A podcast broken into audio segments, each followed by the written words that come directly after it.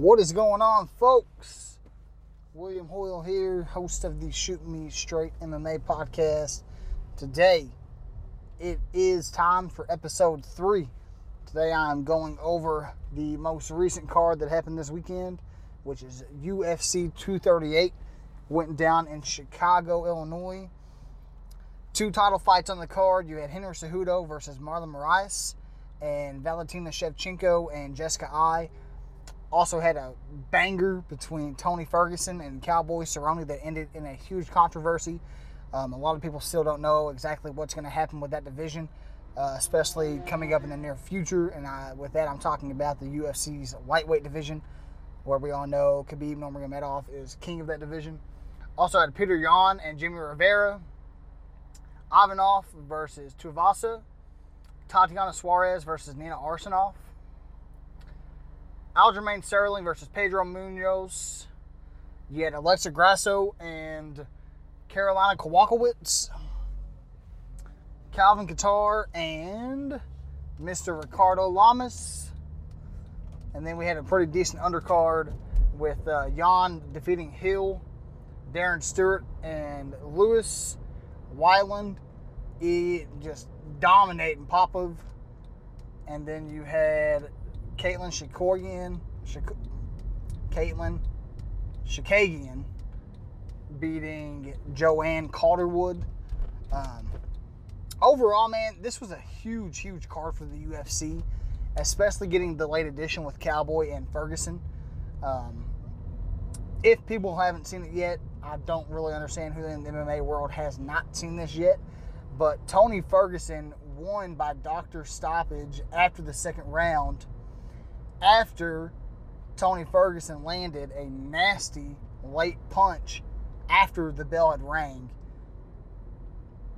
It landed flush on the nose to me. It didn't hit the eye that swelled shut.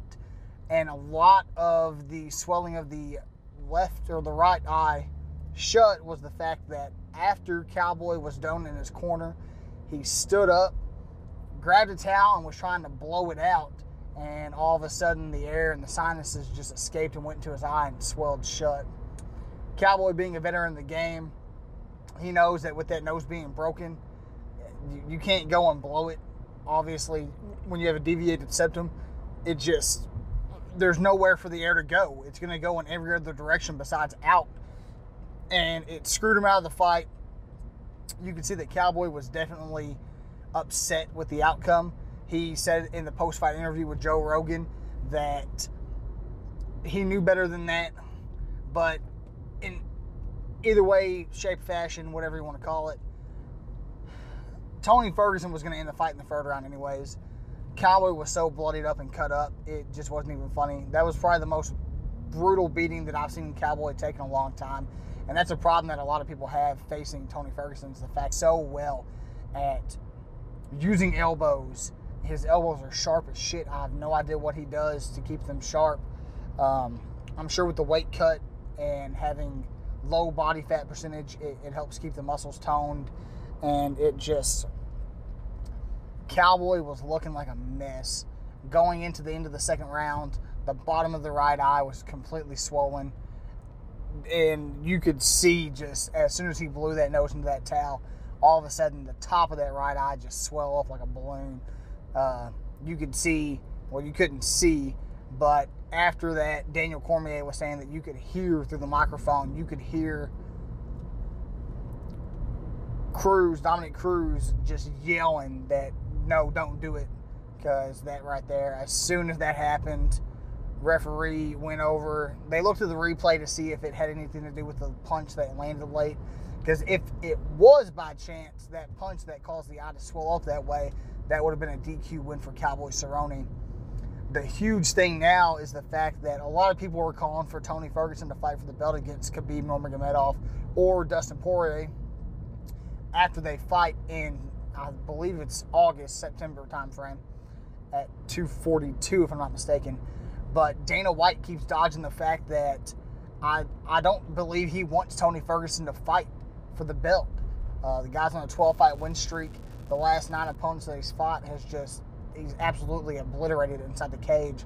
Uh, the last two by stoppage, Cowboy with the doctor and Pettis, his corner stopped it because he was just so badly beaten.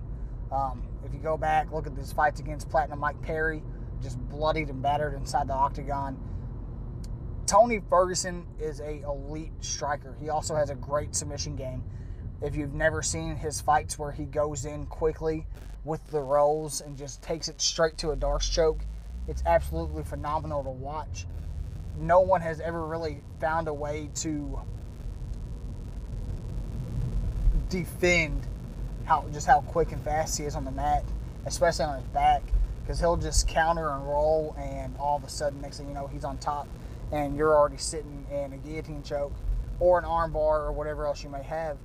Um, but Dana White has something against Tony Ferguson. No idea what it is. Tony Ferguson won the Ultimate Fighter. Tony Ferguson's on a 12 fight win streak. No idea why Dana has it out for him. But then again, a lot of fighters have actually came out of the woodworks the last couple of months and said that Dana White just refuses to sit down and talk with them. Ben Askren being one. After Ben Askren came over and beat Robbie Lawler, uh, which was a huge controversial finish as well, from what everyone else was saying. Um, no, I do not agree. I don't think Robbie was going to get out of that bulldog choke. If you've ever seen how good of a wrestler Ben Askren is, even though yes, he lost to Jordan Burroughs, who the hell's not going to lose to Jordan Burroughs? I mean, Jordan, Jordan Burroughs is just a league of his own whenever it comes to wrestling. Uh, whenever he ended up wrestling Ben Askren and beat the streets, he made Ben Askren a two-time Dan Hodge winner in college. The first wrestler to ever do that. There's only been two other wrestlers since who have done that. He made him look like an amateur out there, like he had no place being on a wrestling mat with him.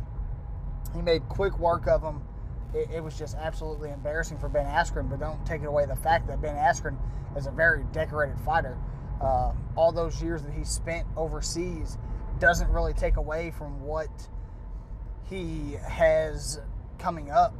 Um, yes, he has a very important fight coming up with Jorge Masvidal, which is going to be an absolutely insane fight. I really, I mean, we saw Ben Askren take a lot of damage early, especially getting slammed hard by Robbie Lawler, which, if you haven't understood, Robbie is like an animal. He is a freak show with his strength. But um, still, I have no idea. He would flat out, he came out and said that Dana White refused to just sit down and talk with him. He had no idea what the problem was. He had no idea why Dana didn't like him. Uh, recently in the media, we've seen at some pressers that him and Dana have come up close to each other. They've been talking. Uh, whenever Askren was in London for Darren Till's last fight, when him and Till got into it on stage, um, you could see in the videos that him and Dana were having just a good conversation. You could tell that they were both smiling. Um, but it still doesn't come to the fact that Dana wants to, or rumor mill now, is that Joe Rogan said Dana White wants to have Cowboy and Tony run it back. Not really sure why that is. I believe no matter what, Tony was going to end up winning the fight. And Cowboy Cerrone is one of my favorite fighters of all time. Always has been, always will be. I've been watching him since his WEC days, back whenever he was still in his 20s. Um, Cowboy Cerrone is he, he's phenomenal. Whenever you know everyone has original Cowboy Cerrone that got beat by Nate Diaz and beat Makdessi. Um, broke McDiss's jaw. And then you have Dad Cerrone, who has beat Al Iaquinta, Platinum Mike Perry, got knocked out by Darren Till, I believe. I double check me on that. But Tony Ferguson was going to win that fight no matter what in the third round. I wish that their fight would have gone to five rounds. I hate to see how hurt Cowboy was in the first two rounds to begin with, but Tony Ferguson is just I believe he is the only fighter at this current time who could beat Khabib Nurmagomedov for the belt. I believe that Khabib would take it to the ground like he always does with fighters, and fighters just have no way of defending the takedowns that Khabib has and the pressure that he applies onto you whenever you're on the ground. Um, I mean, Christ's sakes, the guy, you know, grew up wrestling bear cubs I, I mean, unless you know you're Dan Gable, I don't know who else could possibly do that. Um, and then also in the co-main event, you had Valentina Shevchenko fighting Jessica Evil Eye in a fight where, if I'm not mistaken, Valentina ended up being a minus 1400 favorite. That's just a landslide of odds. Uh, a lot of people believe that Jessica Eye could be the one to dethrone Valentina, but Bullet just had an answer for everything. She was making mincemeat of Jessica Eye, and then it finally ended early in the second round when Valentina landed a phenomenal head kick, and it actually knocked Jessica Eye unconscious for a, quite a quite a bit of time. Um, do I believe there's anyone right now who could beat Valentina Shevchenko? No, there's not.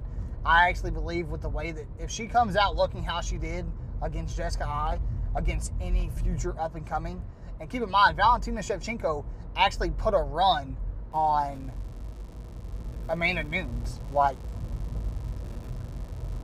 as dominant as Amanda's been in the octagon, uh, there's no way for anyone else to. No one's been able to beat her. It's almost fucking impossible. Um, what she's done to everybody, she's just ran through them. Um, but if I'm not mistaken, hang on a second, guys. I got a piece of construction equipment coming up on me, and as you guys know, here lately I've been doing all of my podcasts in my car on the drive home. Um,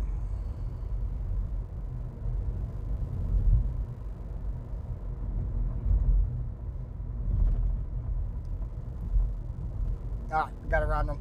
We're safe, good to go. Uh, I try not to on my phone. That's why I just keep the phone on my lap keep my microphone on my seatbelt because I do a uh, lavalier microphone. Uh, sounds great. If you guys haven't been able to tell from the first episode to now, the sound quality of this thing is just absolutely amazing. Back to it. Valentina Shevchenko was just a monster, and I'm actually going right now and fact checking what I just said. But uh,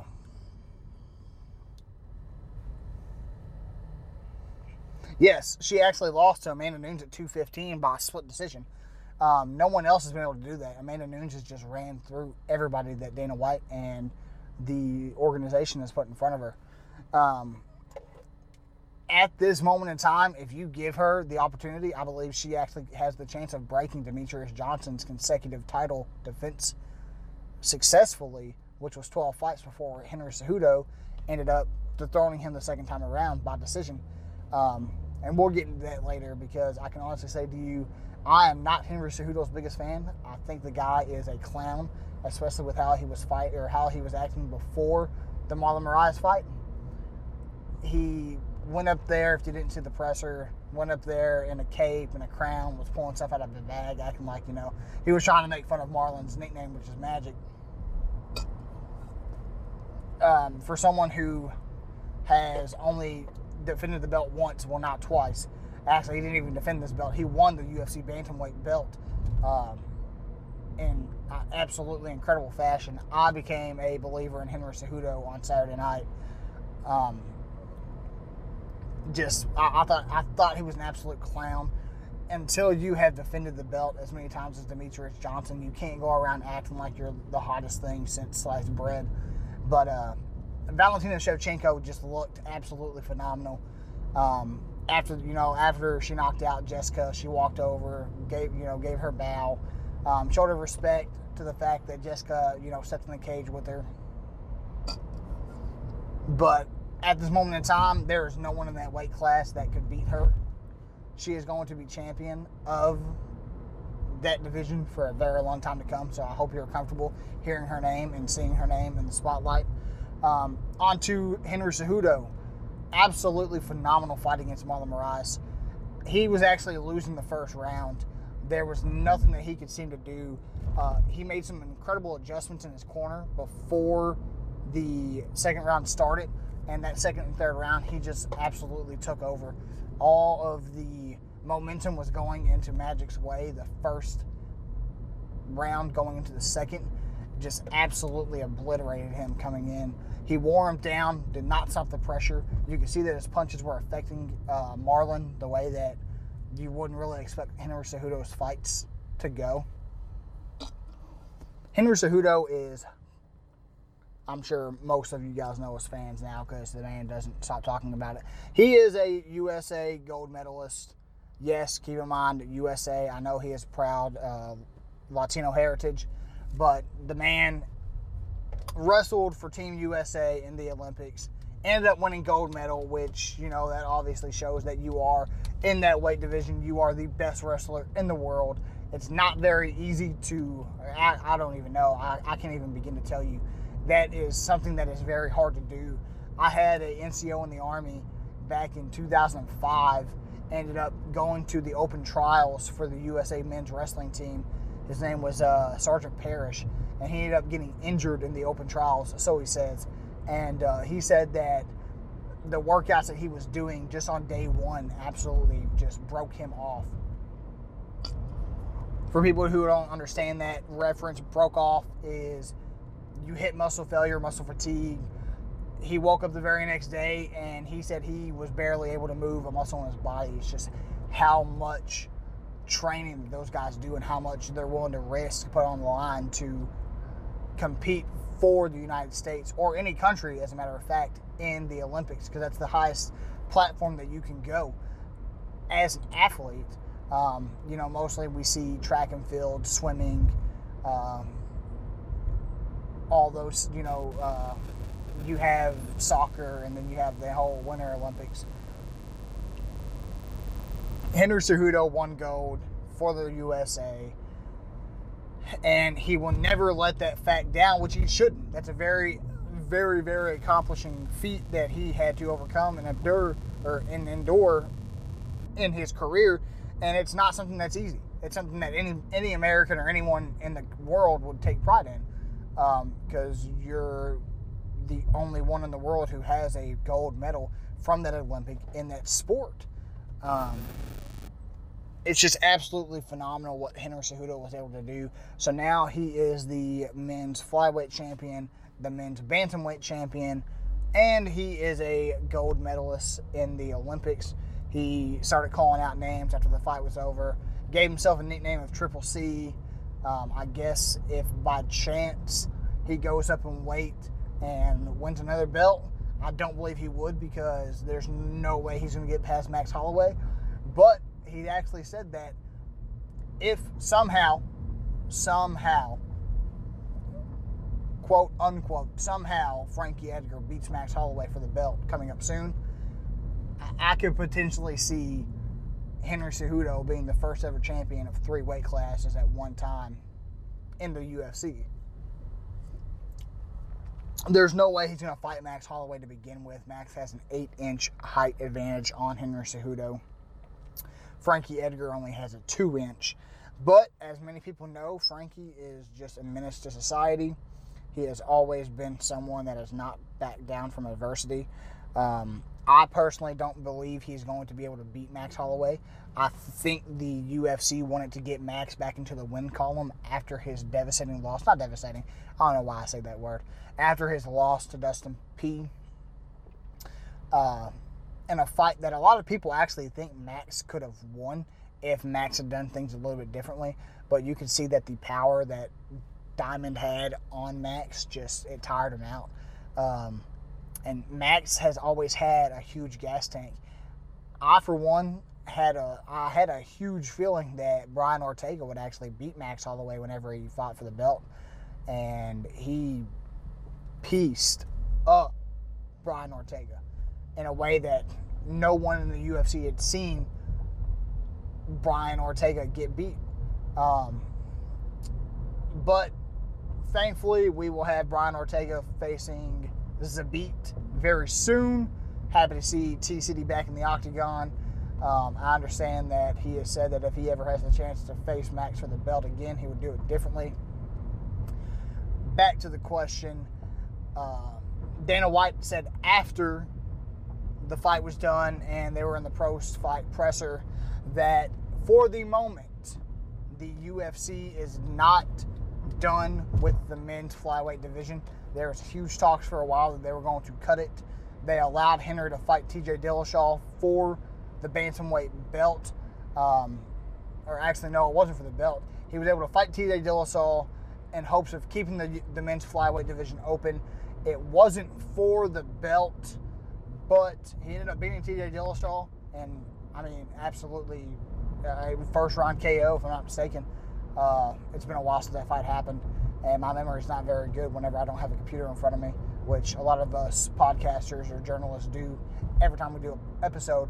So most of my stuff comes off of memory, most recent memory. I do know he beat TJ. TJ then popped hot. TJ is currently facing a two year suspension with USADA. Won't be a while till we see him in the octagon.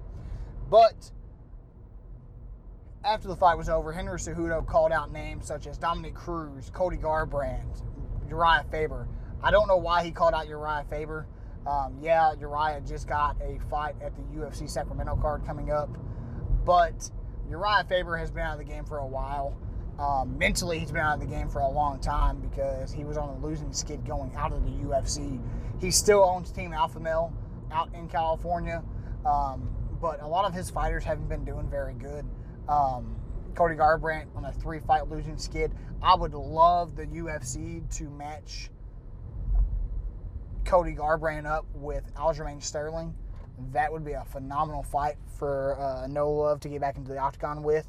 Uh, after seeing how Aljamain did this past weekend with Pedro Munhoz, though, I think that would turn Cody's record into a four fight losing streak. Um, Sterling shined in his fight against Pedro Munhoz in a fight where I actually believe that fight was going to go to a decision in Pedro's way.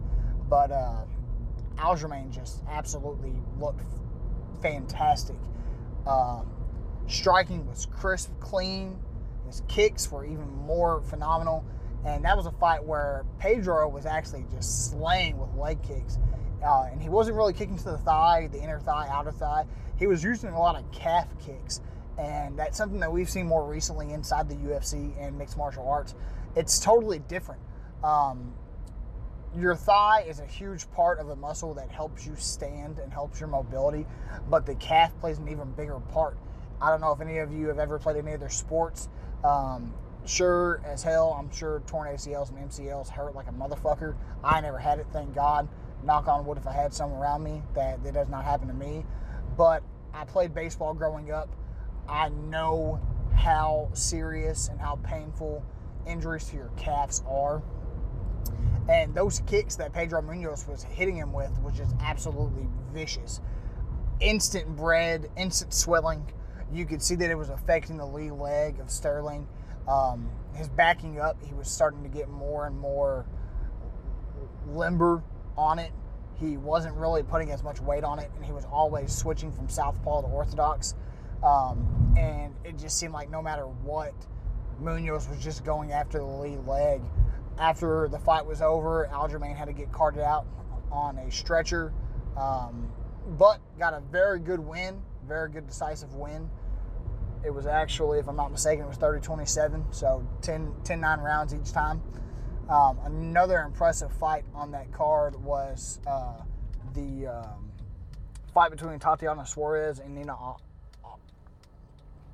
and Nina Arswanoff. I can't honestly, I've never really been able to pronounce her last name, and I should have been paying more attention to the card, but she ended up winning with a 29 28, 29 28, 29 28 unanimous decision. Um, she had a hell of a fight. Tatiana Suarez, she's getting a lot of notoriety lately. Um, a lot of people believe she's a good looking fighter. She has the skill a lot of people are saying that she should be next to fight Bullet Shevchenko for the belt. Do not think she's ready. No way, no how, no time, no like no place. She does not belong in the octagon against Valentina Shevchenko. I say give it at least three more fights and then potentially take her up for the belt. At, at this exact moment, no, she has no like. Don't even bring her name up in title contention no one is getting past Shevchenko. Nobody. Um, Eddie Wineland. I'm I'm gonna give a quick shout out to him. He had a nasty knockout at Popov. Um, it was inside the second round, and actually going into the closing seconds of the round. Nasty knockout by punches, TKO actually. Um, every other fight on the card besides that one all went to decision. Besides the last three fights, they were all KO, TKO. Uh, Cowboys longtime trainer and coach in his corner said it was absolutely atrocious that they ruled Tony Ferguson's win as a TKO. He did not believe that was true. Um, he was saying that it was a huge just disrespect to Cowboy Cerrone and what he's done for the fight game. Uh, UFC 238 overall, I'd score it 9 out of 10. You're going to have big buildups to cards, especially cards coming up here soon. Next big card is next month, and it's 242, where we finally see Jon Jones and Santos fight for the belt. Um, that's going to be a huge fight. That's also International Fight Week. Um, so it's a huge time of the year for fight fans to go to Vegas, go see all the conventions, go meet and greet their favorite fighters. Huge opportunities for open workouts and interviews. Um, actually going down to it. Let's see who is on the card for. Now, I don't even know why I'm saying 242. It's uh 239 because this was just 238.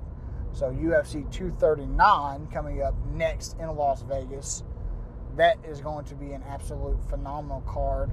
Let's see. We got Jon Jones and Thiago Santos, Amanda Nunes and Holly Holmes for the belt. Going to be an amazing fight. Uh, Jorge Masvidal and Ben Askren, which is a huge test for Ben Askren, especially coming over into the UFC.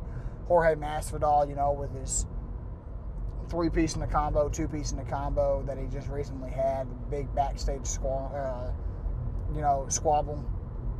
Um, also got Jan Blachowicz and Luke Rockhold. It's going to be a huge fight. And then you have Michael Chiesa and Diego Sanchez.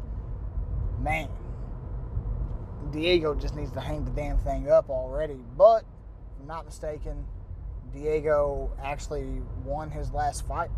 Um, his last fight was against, yes, it was against uh, Mickey Gall, or Mickey Gale, and uh, ended up winning by TKO, man. And uh, Mickey had a huge talk for you know beating CM Punk, which CM Punk had no honest business being inside the UFC.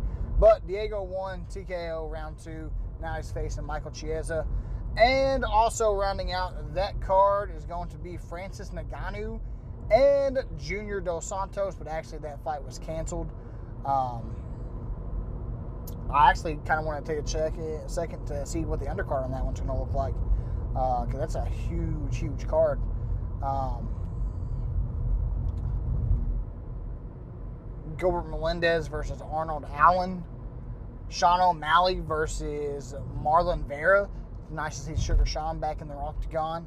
Um, either way, like I said, UFC 238 was a huge card. A lot of controversy with the Cowboy Cerrone Tony Ferguson fight. Um, Tony Ferguson, absolute monster inside the octagon no one's gonna no one's gonna stop him, and I believe that's the reason Dana White's not going to allow him to fight for the belt. Uh, he does not want Tony being the face of the lightweight division, which I can understand why. Um, Khabib has been so dominant, especially with his fight against Conor McGregor, um, which a lot of people don't understand. Conor never really honestly had a shot against Khabib. There's a lot of build up to that fight. And as Dana White knows, and as everyone else knows about Dana White, he is Conor McGregor's biggest fan. No offense, Dana. No offense, Conor.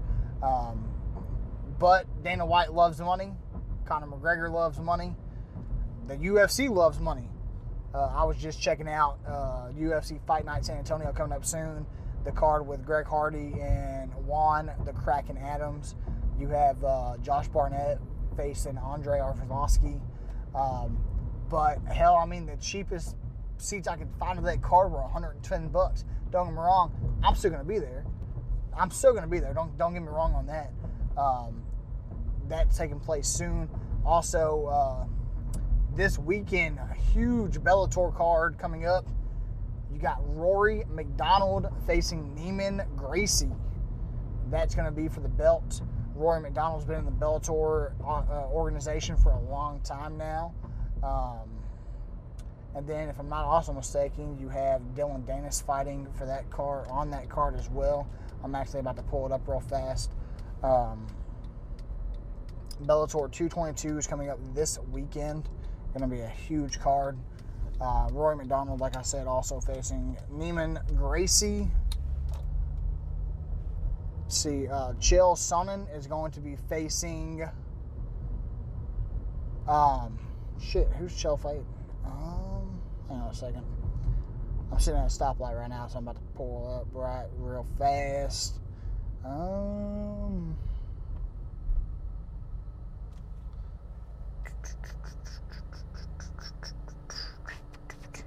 Chael Sonnen's facing Lyoto Machida. You have Darrion Caldwell versus Horiguchi. Horiguchi. You got uh, Eduardo Dantas versus Juan Archuleta. And Dillon Danis fighting at a catchweight bout against Max Humphrey. Um, Roy MacDonald versus Neiman Gracie. Neiman Gracie, uh, 30 years old. He's only 9 and 0 in MMA.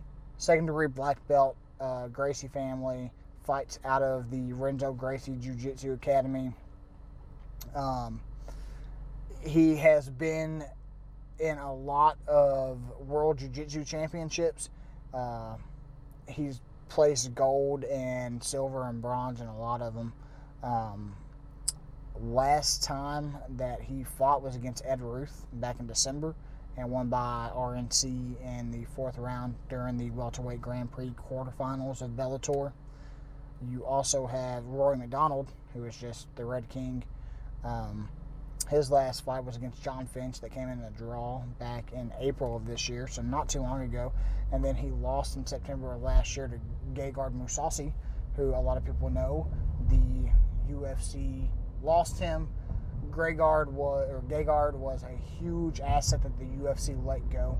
Uh, Mousasi was a huge, huge, huge draw. A lot of people loved his fights. Um, the last fight that he had in the UFC was yes against Chris Weidman back at 210. Uh, beat Chris Weidman by TKO, and then I can't remember exactly what happened. And uh, he's been in Bellator ever since either way, to be a good card this weekend, taking place in New York, Madison Square Garden, this Saturday night. Um, it's to be nice to see Chael get back in the octagon, uh, especially against Lyoto Machida. It's kind of like an old school UFC matchup for him. Um, Bellator has been no like here lately. They've been notorious for catching UFC fighters that are coming off the roster. Um, not a lot of them go over to Bellator. A lot of them have been going over to one. Um, you know, you had Uncle Creepy Ian McCall who went over to Rizin. Um, a couple more fighters. Uh, is coming off of a loss to Fedor. Damn who doesn't lose to Fedor Emelianenko, and that was actually back in October of last year during the uh, heavyweight Grand Prix semifinals. And but before that, he beat Quinton Rampage Jackson, Axe Murderer Silva, then uh, you know he lost to a bunch of old school old school vets of the game: Tito Ortiz, Rashad Evans. Um, before that, though, after all that happened, he did have his last fight in the UFC, which was Rashad Evans uh, beat Mauricio Shogun Rua, and then lost, you know, obviously Jon Jones and Anderson Silva. Uh, gonna also be nice to see the Dragon, Lyoto Machida, back in the octagon. Last time that man fought was uh, back in December, Bellator 215. Um, Carvalho was his last fight, and then before that, it was back in the UFC back in 2018 where he beat Vitor Belfort. If you guys haven't seen that footage, beat him by a front kick KO, absolutely obliterated him. Going to be a good card this weekend for Bellator. So UFC's got the week off, um, so a lot of fight fans catch that. Uh, some more things coming down the pipeline for me soon. Um, got a couple things in the work. Got a couple of interviews with some local Texas MMA fighters that I have in the works. Um, one thing about me living in Texas, Texas has phenomenal fighters coming up out of Texas. Um, huge, huge one, Derrick Lewis. No, I'm not saying I'm interviewing Black Beast. I would fucking love to. We don't live far from each other, actually. Uh, we both live in Cypress, Texas, which is a suburb of Houston. I would absolutely love to get in touch with his management, uh, his promotional team. I would love to do an interview with him, uh, especially, you know, hopefully wanting to support someone coming up out of the same suburb as him. Um, huge things coming down the loop. Uh, here soon, I believe on the 21st, I will be getting ready to start covering. I'm not covering in person. Uh, I'm going to do a pre episode for the LFA fight coming up out of that. And then you have Fury FC coming up out of uh, Houston sometime soon. Cage Combat. Um, I plan on doing a lot of regional MMA as well, not just UFC and Bellator. Uh, like I said in the very first episode. If you guys would, please check us out Twitter, SMS MMA Podcast, all one word. On Facebook, find me. Shoot Me Straight MMA Podcast. My name is William Hoyle. Thank you for listening in. This has been a great episode for me. Uh, it's a little bit longer than everything else, but the next episode is going to be absolutely phenomenal. Got some big things planned. Stay tuned and make sure that you guys like us, follow us on every major podcast platform Anchor, Spotify, Google, iTunes, anything. Keep check out on social media. Got some big things coming down the loop. Thanks, guys. Appreciate it.